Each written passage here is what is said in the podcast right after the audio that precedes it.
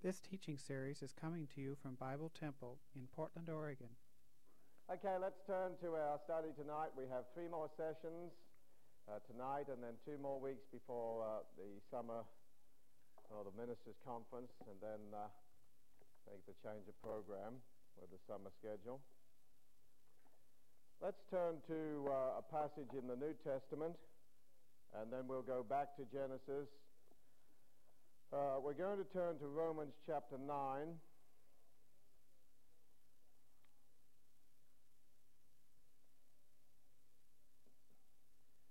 Uh, in fact, we'll just change our mind. We'll do Romans 9, we'll do the book of Malachi first, and then go to Romans 9 where Paul quotes something uh, concerning what we're going to be looking at tonight a scripture that uh, I'm sure a lot of us have read if we've read the Bible through, and scripture that I used to puzzle over until I looked at what we'll be sharing tonight. All right, uh, book of Malachi or Malachi, whatever you say here, or Malachi. uh, Malachi chapter 1 and verses 1 through to 5. Malachi chapter 1, verses 1 through to 5.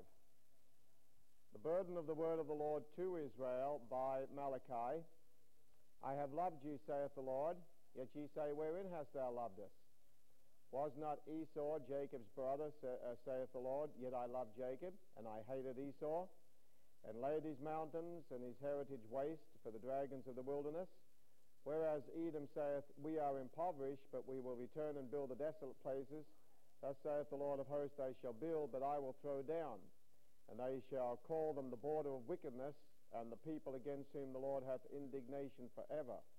And your eyes shall see, and ye shall say, The Lord will be magnified from the border of Israel. We have very peculiar statements there. Uh, Jacob have I loved, Esau have I hated, and what God would do to Esau. Now let's go to Romans chapter 9. Romans 9. And we'll take from verses 6 through to 14.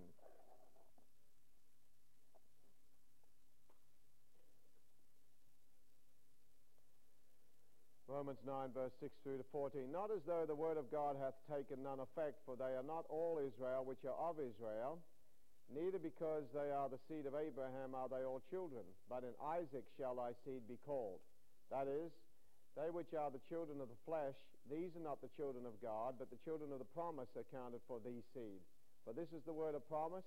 At this time will I come, and Sarah shall have a son. And not only this, but when Rebekah also had conceived by one, even by our father Isaac, for the children being not yet born, neither having done any good or evil, that the purpose of God according to election might stand, not of works, but of him that calleth, it was said unto her, The elder shall serve the younger, as it is written, Jacob have I loved, but Esau have I hated.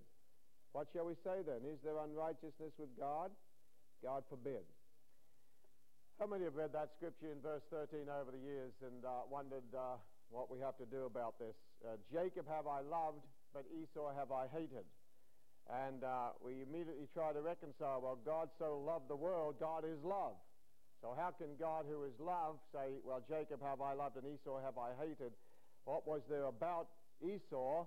And particularly when he says, well, the children not, uh, not being not yet even born, and neither having done any good or evil, why does God uh, say, Esau have I hated, but Jacob have I loved? And then as uh, he said through the prophet Malachi, I'll desolate all his mountains and uh, lay his mountains and his heritage waste and impoverish him and desolate all his places.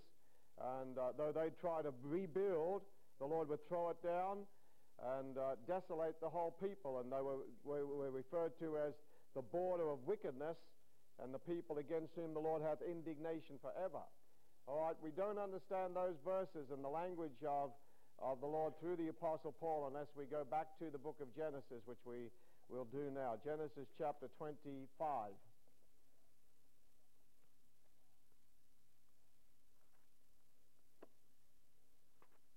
Because as we read in verse 14, is there unrighteousness with God? How can God, who is righteous, say, I love somebody and I hate somebody?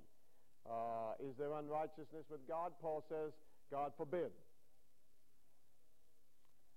Okay, in Genesis chapter 25, we have the uh, birth of the two sons of Isaac. Now, remember what we've been following through. We followed Abraham and uh, his offering up of Isaac as the only begotten son, then the death of Sarah in the beginning of this chapter, and then the uh, marriage of Isaac, the only begotten son, to Rebekah, as we looked at last week, his bride.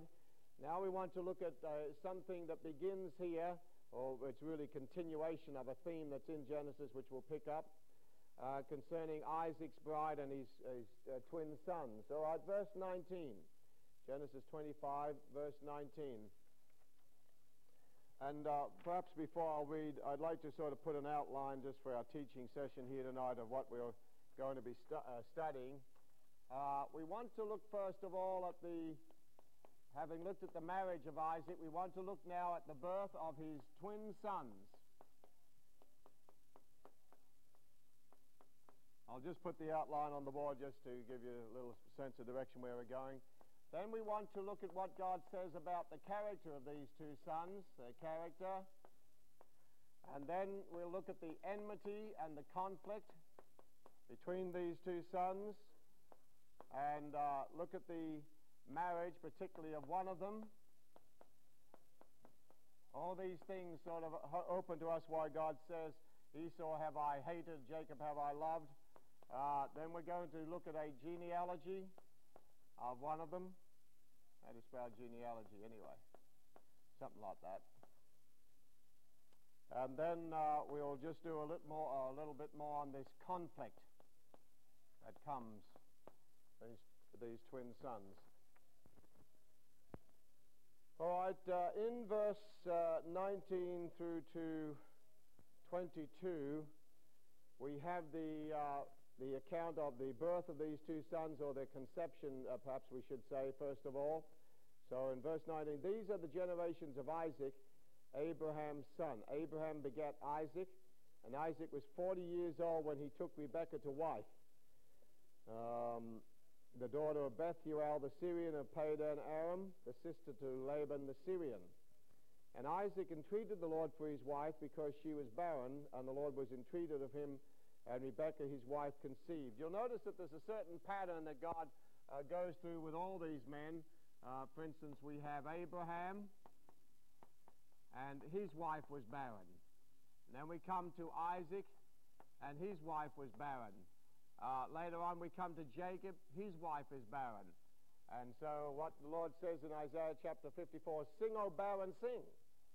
So, all of these men uh, their wives were barren and had to, uh, they had to entreat the Lord in order for fruitfulness to come forth. It becomes a picture also of the church in a barren state that has to entreat the Lord for offspring, for uh, multiplicity of seed because of the promise. The promise is there, but all these wives go through that contradiction. God had promised multiplicity of seed, yet Sarah is barren.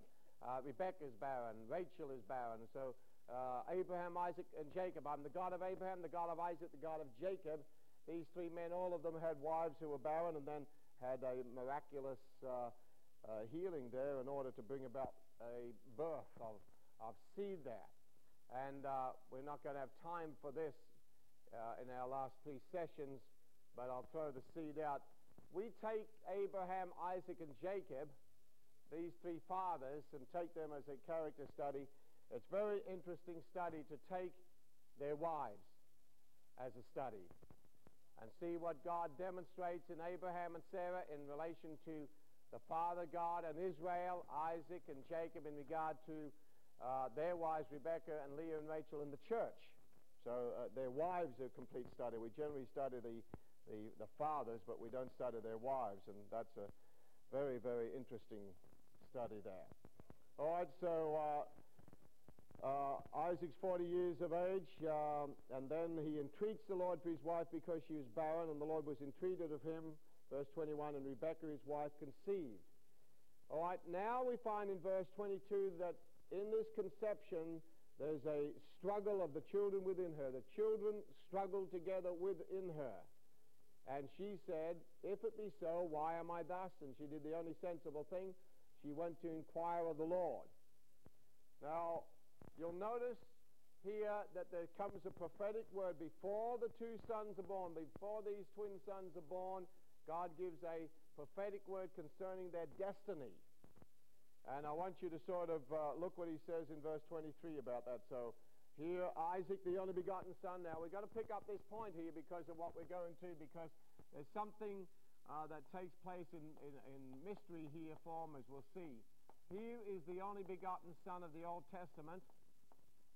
And from this only begotten son are going to come two seed lines, twins. And uh, in them is going to be manifest the mystery of godliness and the mystery of iniquity. Or what Paul says, children of promise, children of the flesh. Something's going to be at work in these twin sons. Now you see, before it was Abraham and uh, Hagar and Ishmael and Abraham and Sarah and Isaac. But now this mystery is getting closer here because it's twins in the same womb here. All right, now verse 23, look what the prophecy uh, says here, And the Lord said unto her, Two nations are in thy womb, and two manner of people shall be separated from thy bowels, and the one people shall be stronger than the other, and the elder shall serve the younger. I want you to pick up, just breaking this verse up, three particular thoughts here as we uh, go through here. Number one, two nations. So within these two children, Jacob and Esau, or Esau and Jacob, there were two nations. Number two, he says, two manner of people. Uh, they would be different. Two kinds of people will be separated from thy bowels. And number three, the third fact here in this prophecy, and you'll notice it's a prophecy before birth because, because of God's foreknowledge. Isaiah prophesied this uh, the destiny of these two sons, these twin sons. So these twin sons would become two nations, two different types of people. And then number three says, the one people will be stronger than the other people. So one is going to be stronger than the other. And the uh, fourth fact that arises out of that is the elder will serve the younger. Now, this inward struggle in the womb was symbolic of an outward struggle of the two nations that would come from these two sons. And uh, uh, I'm just going to take a particular line tonight, but if we, if, if we wanted to take this in a, in a three-part study, we could look at this first of all, which we will in the natural a little bit tonight, and then we could take it to the national situation today with the uh, Israel, the modern state of Israel, Jacob, Israel, and Esau, Edom, and the Arab world. If we wanted to get into a national uh, political thing here, which I don't want to. Uh, but, but what is going on today, we'll say that much anyway, that what is going on today is simply the consummation of this end of the age between uh, the twin sons, Esau and Jacob, and between the Arabs and Israel. This is what we're seeing today is just the consummation of this prophecy.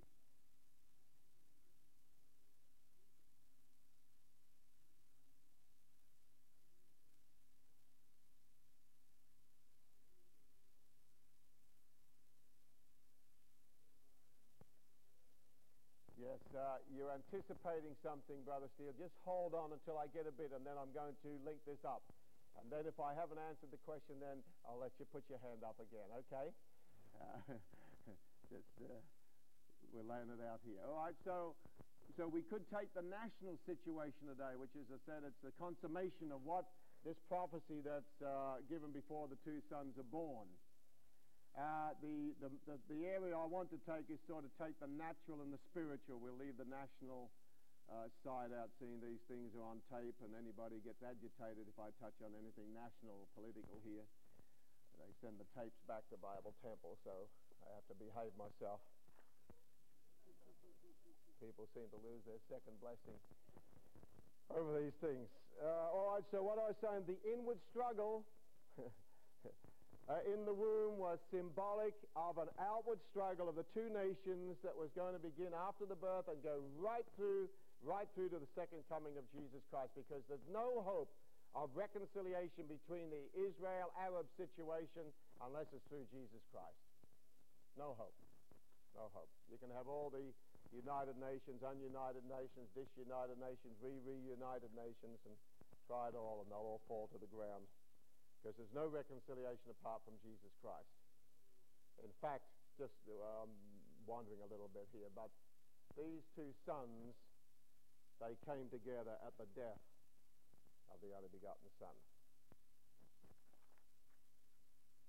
There'll only be reconciliation through the death of Jesus Christ. Shadows forth that. All right, now let's go, uh, go on a little bit here to their birth. So the prophecy before the birth. And when her days to be delivered were fulfilled, behold, there were twins in her womb, and the first came out red. I'll play on that uh, little word a little bit because the, the, the names that are going to be given to the sons, Esau means red. Everything about this guy is red. and then Jacob, and uh, let's not use it in a negative sense tonight, though we often do and say, well, Jacob's a deceiver and planter, and everything like that. But uh, let me show you the, the positive side of it because God made it more on a positive side. We do it in the character study on the negative, and that's okay. But something divine here, which we'll see in a moment. All right, so uh, twins winter womb, the first came out red, all over like a little hippie, all over like a hairy garment and they called his name Esau, red, which means red. Esau, Edom, red, red. And after that came his brother out, and his hand took hold on Esau's heel. Now, I want you to pick up something here. Uh, sort of linking up here, but let's go back to Genesis chapter 3, verse 15, because this uh, Genesis being the seed book of the Bible, as we've said so many, many, many times, uh, this theme is picked up from Genesis 3.15.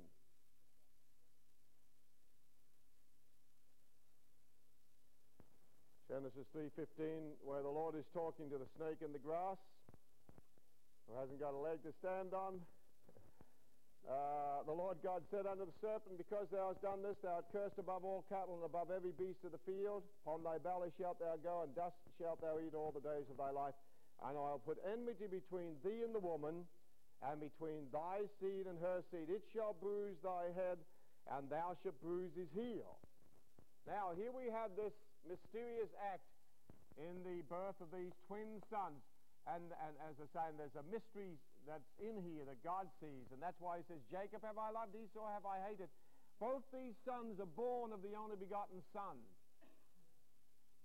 both born of the only begotten Son. You might say they were born again if you want to take the spiritual uh, allegory that I'm going to get into in time. Esau and Jacob. So uh, Esau is the firstborn. So characteristics, moving on here a little bit here, characteristics. He is the firstborn after the flesh.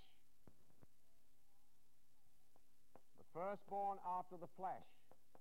But God's going to fulfill a principle that we have in Matthew chapter 20 somewhere. He says, uh, Matthew 20, verse 16, the first shall be last, and the last shall be first.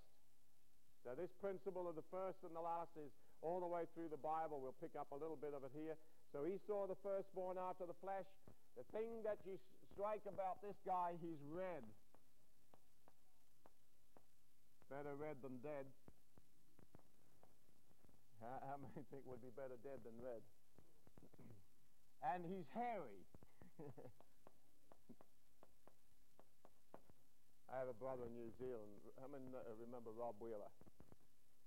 He has he has five fingers, of course, but he's got two fingers, and one of them's very hairy and the other's smooth. He said one's Esau and one's Jacob.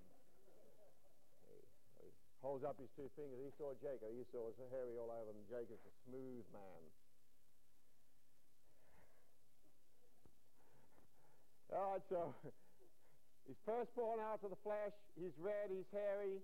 And uh, now when Jacob is born, what does Jacob do? In verse 26 back here, linking up with Genesis 3.15. And after that came uh, his brother out, and his hand took hold on Esau's heel.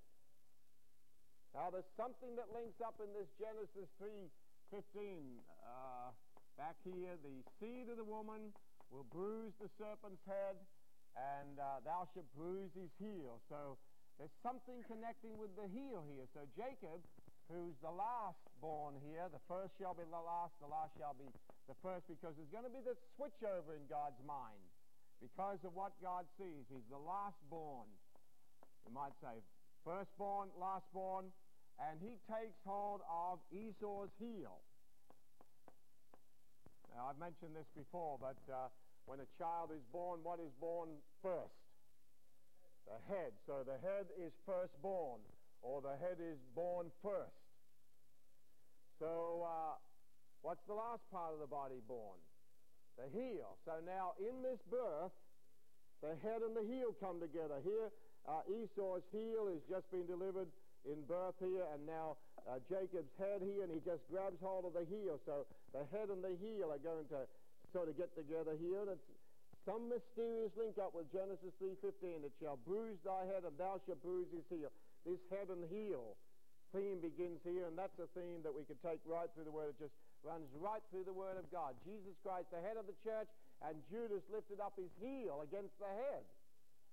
Uh, so forth. And yet, there's somewhere reversal where God will bruise Satan under your feet shortly, and the feet are on the body.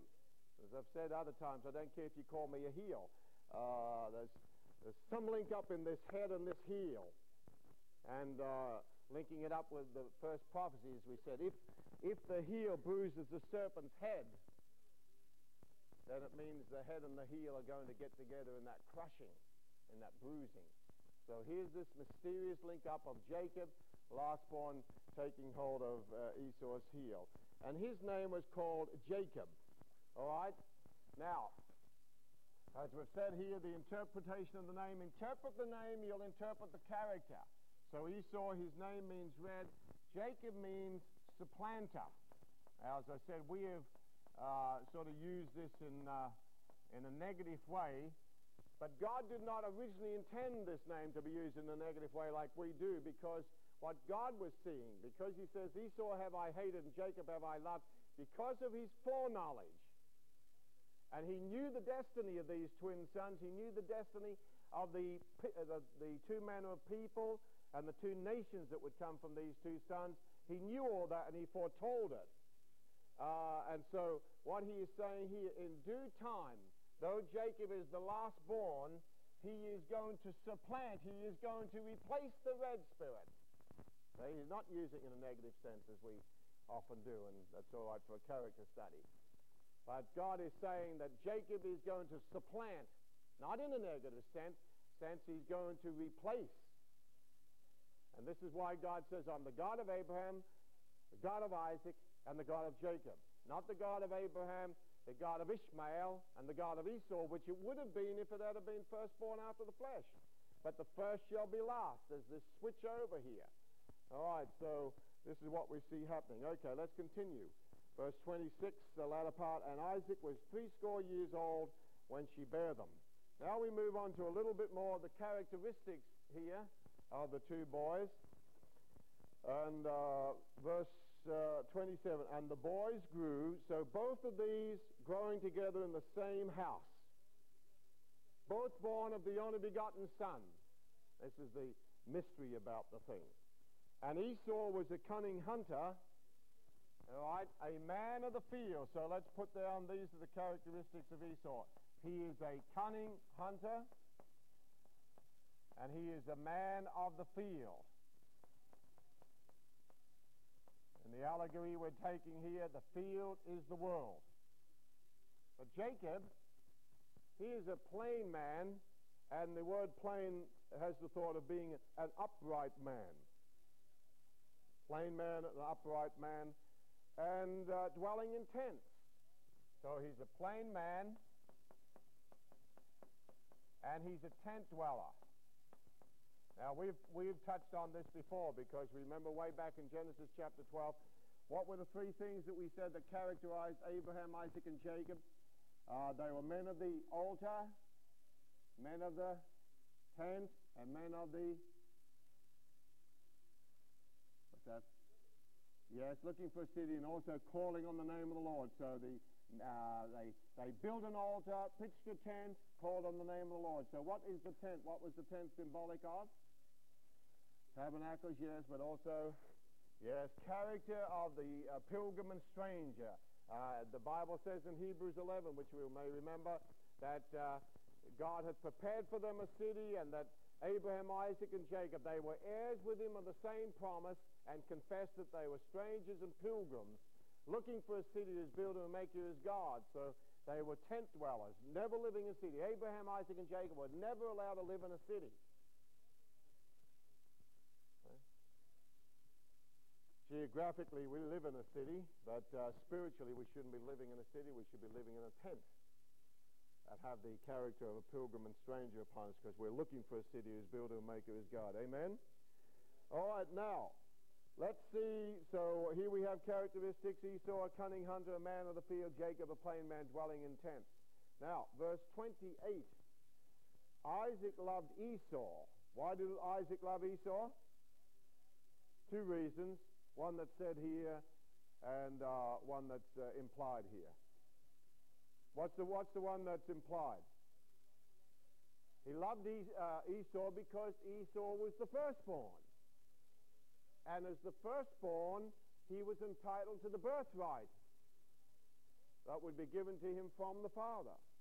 So there was that, and not only that, there was the natural thing. Isaac loved Esau because he did eat of his venison. He liked the soup. But Rebekah loved Jacob. So why did Rebekah love Jacob? Because because of the prophecy. Right, because of the prophetic word that's given to her before the sons are born. She's got that prophetic word. Tragedy is that she's going to do what uh, Mrs. Abraham did, Sarah did uh, years before. She's going to help God out and try and help God fulfill that prophecy little laying on of hands of prophecy before the baby's even born, but she's going to try and help God out to her regret. All right, so now verse 29. And Jacob sod pottage, and Esau came from the field, and he was faint. And Esau said to Jacob, Feed me, I pray thee, with that same red pottage. You note this whole thing is characterized by red. Uh, the margin says, Feed me with that red. His name is red, he's hairy, he's red, and he wants some red pottage. For I am faint. Therefore his name was called red. And uh, as I said, we're sort of uh, using uh, Paul's allegorical principle a little bit tonight, but think of the red spirit that is uh, dominating the world. Two-thirds of the world, more than two-thirds of the world now under the red spirit, communism or socialism, but the red spirit that is prevailing. And uh, the Bible shows in the book of Revelation, the whole, uh, whole earth is going to end up red. In fact, you go through Revelation, just take the color red. The second horse is a red horse. And to the second horse and the rider was given a sword that it should take peace from the earth. How many think that red horse is riding forth? Okay. Who stands before the uh, woman in Revelation 12 that's clothed with the sun, moon, stars? A great red dragon. What nation has the symbol of a dragon? Who is the real dragon behind the dragon? Satan a great red dragon. Red, when you see red in the Bible, in the positive sense, it's used for the atonement. The scarlet thread of the atonement, the blood of Jesus Christ. But when it's used in the negative sense, it's always of the murderer Satan, who's drunken with the blood of the saints. A red dragon. Who supports the scarlet-colored woman in Revelation 17, the false harlot church that's in formation. A scarlet-colored beast, because she is drunken with the blood of saints.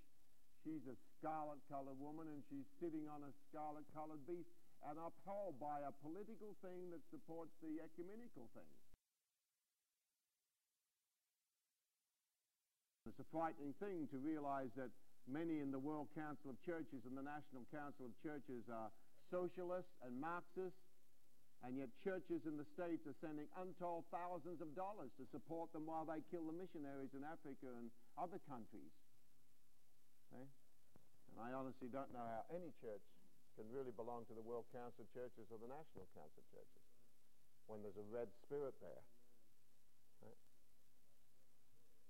So that red spirit and the characteristic of it, which is murderous, goes right through to consummation today.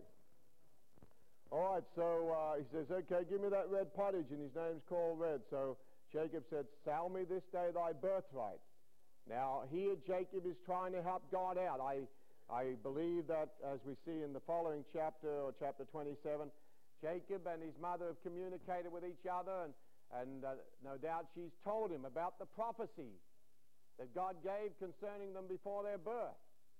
And chapter 27, she's going to try and help God out and say, listen, Jacob, your father hasn't got long to live. He's promised to bless Esau. And uh, God gave me this prophecy. And God helps those that help themselves. So let's get into the act here. See? And she's going to lose, lose her favorite son. And so uh, he sees, okay, well, I've got to help God out. Sell me this day thy birthright.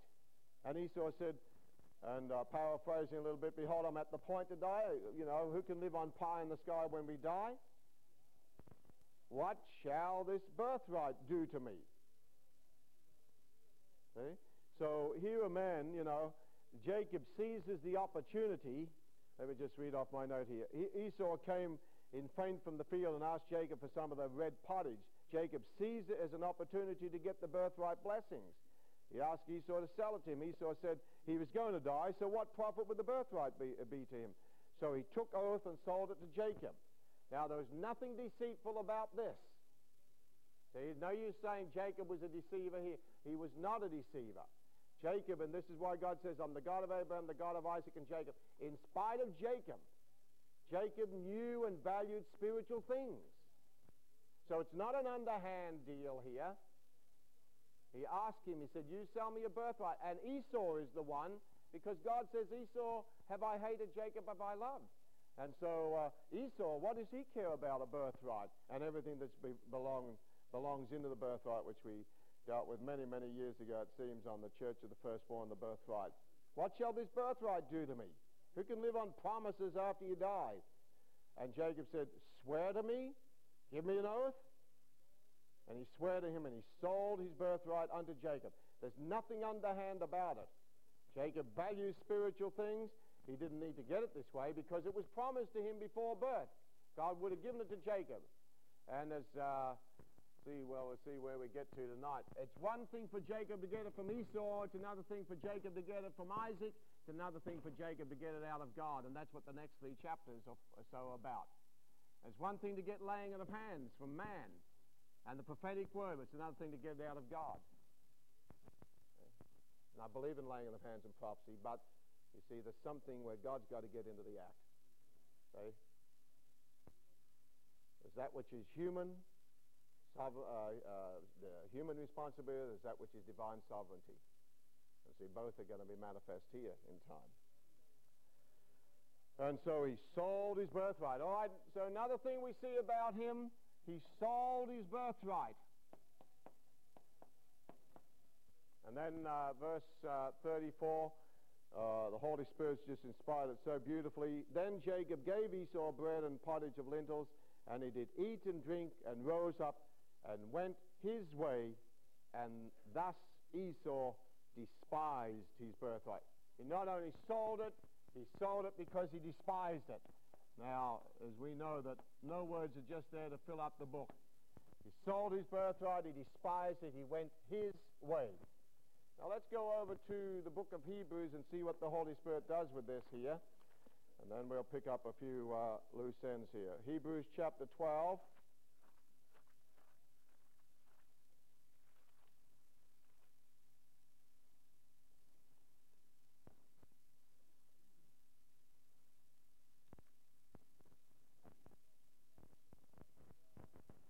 Hebrews chapter 12. And uh, the writer to the Hebrews, if it's Paul, whoever, but the writer to the Hebrews now under the inspiration of the Spirit is writing to, and you'll start to sort of see the analogy here and the, the uh, allegory that I've taken up here. He writes to believers who are Christians. The true Jacob, the true Israel of God, the true Hebrews. He's writing to them. And he warns them because there's conflict going on between Christianity and apostate Judaism.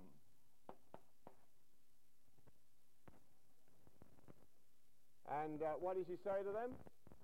Because just as there was enmity between Esau and Jacob, uh, as I said, we're just taking not the thing nationally, which it is today, but in an allegory here, uh, conflict between Judaism and, and, Christianity there, between the Jacob and Esau, both born of Isaac, both through that promise, only begotten son of the Old Testament.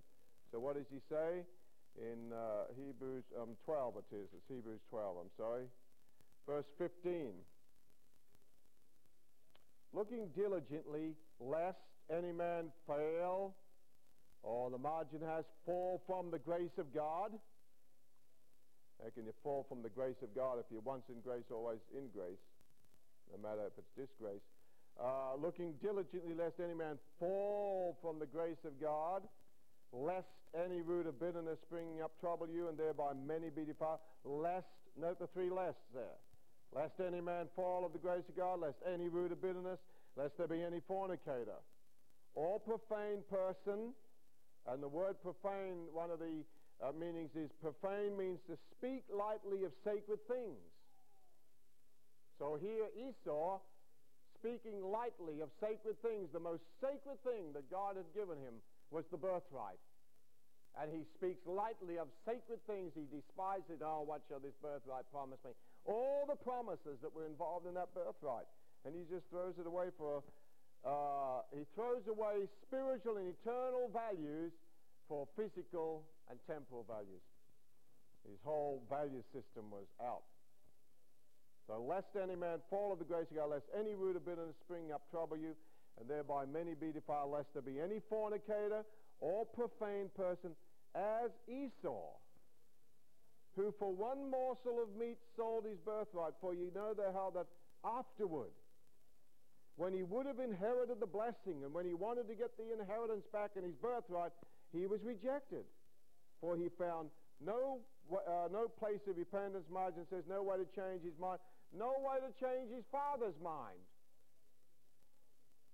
No place of repentance, though he sought it carefully with tears. And you see, the whole point here is uh, Paul, or the writer to the Hebrews, is writing to the Christians saying, listen here. You have now been born of the only begotten Son, the New Testament only begotten Son. You are the true Jacob Israel of God. The, the, you were the last, but you'll become the first. You're going to bruise the serpent's head. You're going to replace. You're to have the character of a pilgrim and stranger. And you have a birthright. Don't sell it for a mess of pottage, which they're tempted to do because of the pressure that's coming from Esau Judaism.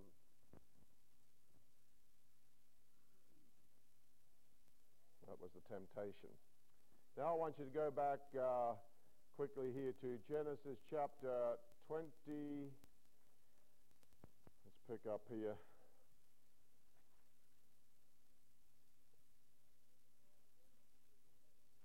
All right, Genesis, we'll just have to uh, refer to a couple of things here. Genesis chapter 27, we have, so we've had the birth of the twin sons, a little bit on the character of these two.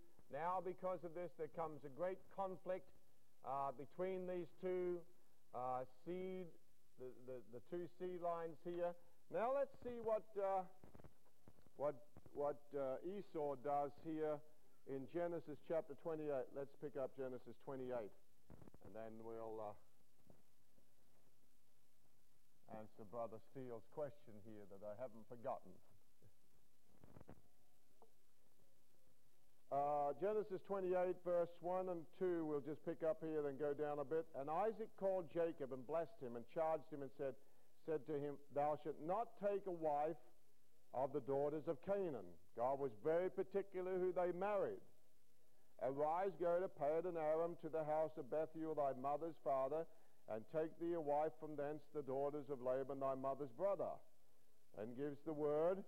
Now, verse 6 When Esau saw that Isaac had blessed Jacob and sent him away to Padan Aram to take him a wife from thence, and that as he blessed him, he gave him a charge, saying, Thou shalt not take a wife of the daughters of Canaan, and that Jacob obeyed his father and his mother and was gone to Padan-aram. And Esau, seeing that the daughters of Canaan pleased not Isaac his father, then went Esau unto Ishmael, and took unto the wives which he had Mahalath, the daughter of Ishmael, Abraham's son, the sister Nebajoth, to be his wife. Now, let's see what's happening here. You see, Abraham, what's the thing that we've had here? We've had Abraham and Sarah, and from Abraham, Sarah, we have Isaac, and from Isaac, the twin sons now. Now, Abraham has Hagar, who is of the line of Ham, and from Hagar, as we've seen, has come Ishmael. So what does Esau do? As soon as he hears the charge to Isaac and say, well, listen, you've got to be particular who you marry. Just as I had to get a bride from a far country, you must. I'm the God of Abraham, the God of Isaac, the God of Jacob. And Jacob submitted and was willing to obey and go into a far country to get a wife. Uh, Esau, as soon as he heard that, the whole rebel thing comes out. He says, well, I'm just going to do the opposite. So what does he do? He goes and gets a wife of Ishmael and marries into that line then not only does he do that, um, I'm not sure if I got the other scripture. Let's see.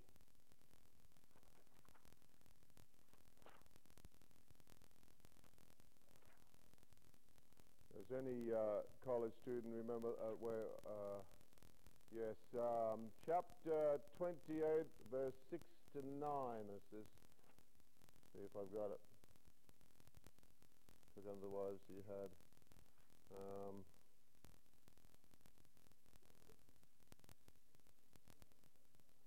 end of 26 is it okay thank you right okay that's what I want yes uh, Genesis 26 verse 34 and Esau was 40 years old when he took to wife Judith the daughter of Beeri the Hittite uh, the daughter of Elon the Hittite which were a grief of mind unto Isaac and to Rebekah so what does Esau do?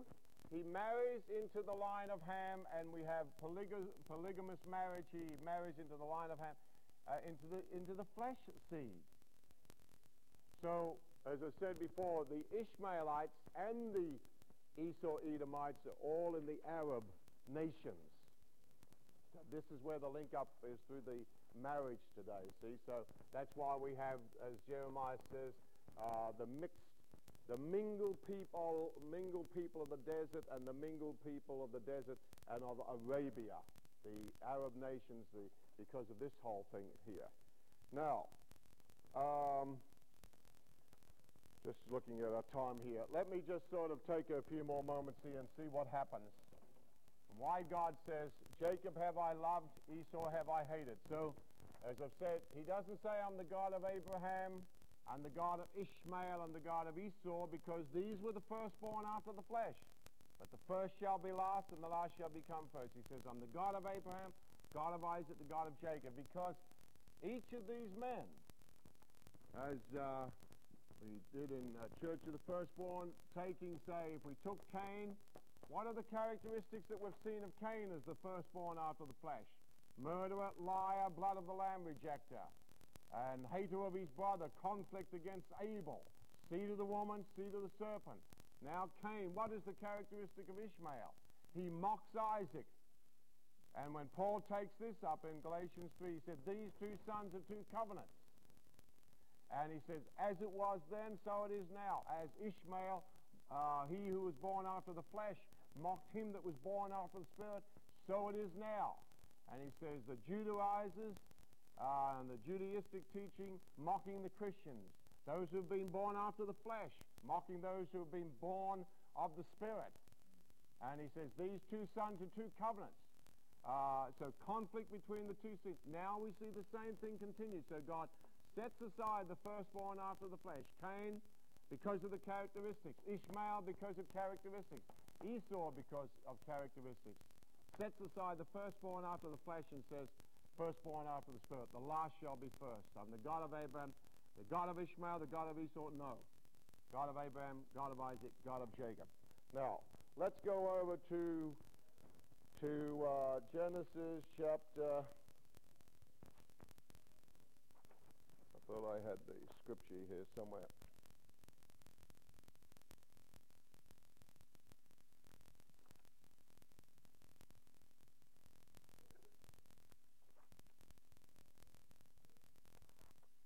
Uh, Genesis 36, I think, is what I'm after.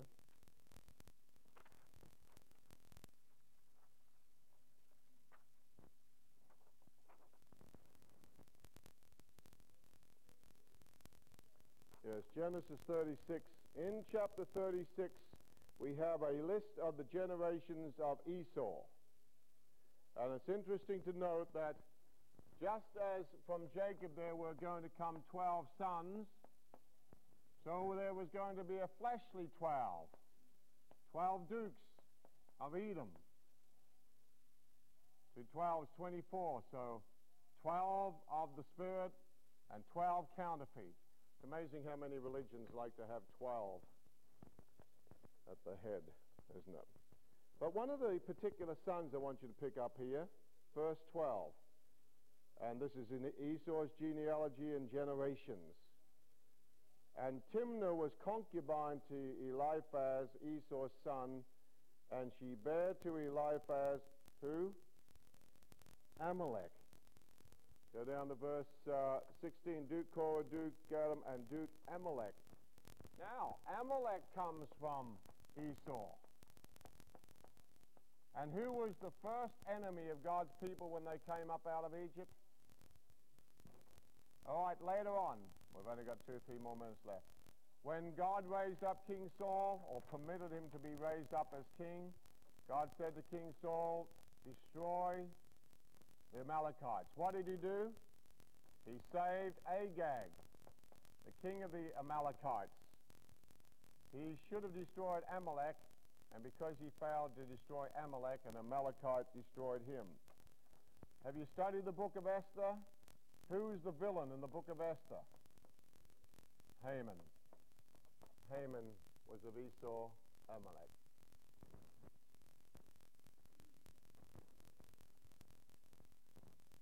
So you can see what line, and because of God's foreknowledge, he saw that. And the whole history that we haven't got time now to go into, the whole history of Edom. They wouldn't let Israel pass through their land. They slew those who were weak at the back. Uh, any nations that came against Jacob, Israel, the Esau Edomites always joined with those nations. When Jerusalem was destroyed, in Psalm 137, they, they said, raze it, raze it to the ground.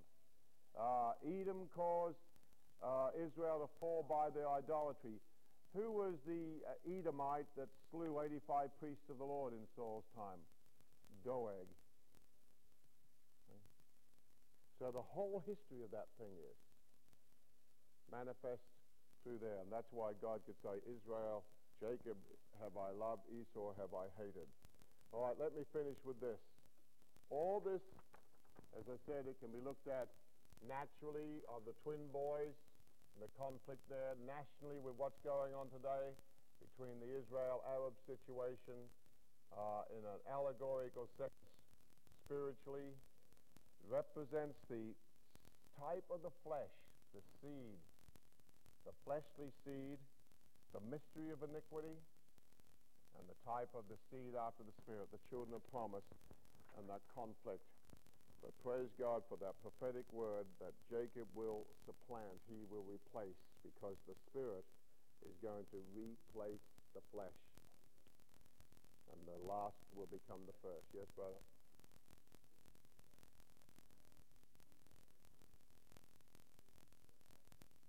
Yes, right. And that's, that's what God saw. So there was no unrighteousness with God. Yes, yes Mom.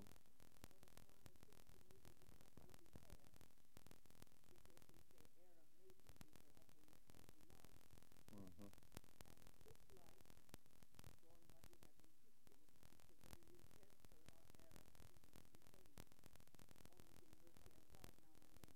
Right. Well, it's the same for the Jew. When we, when I was in the Middle of East, over the Middle East, where did we have the best meetings? We had the best meetings with the Arabs. Right? The Jews were not turning to Christ. Right? So,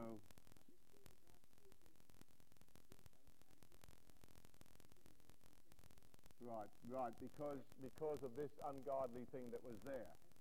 So it's not saying we should qualify that. It's not saying that no Arabs will get saved because they are being saved and God is pouring out His Spirit.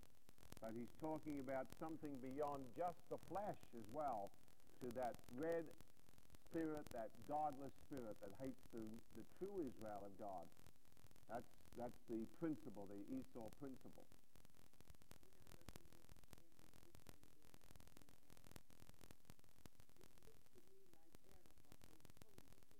They really are. Yes, very hungry. Right. They're very hungry, and God is moving far more among the Arabs than he is amongst the Jews. We found that over there. All right, our time's up. Uh, let's stand and close in prayer.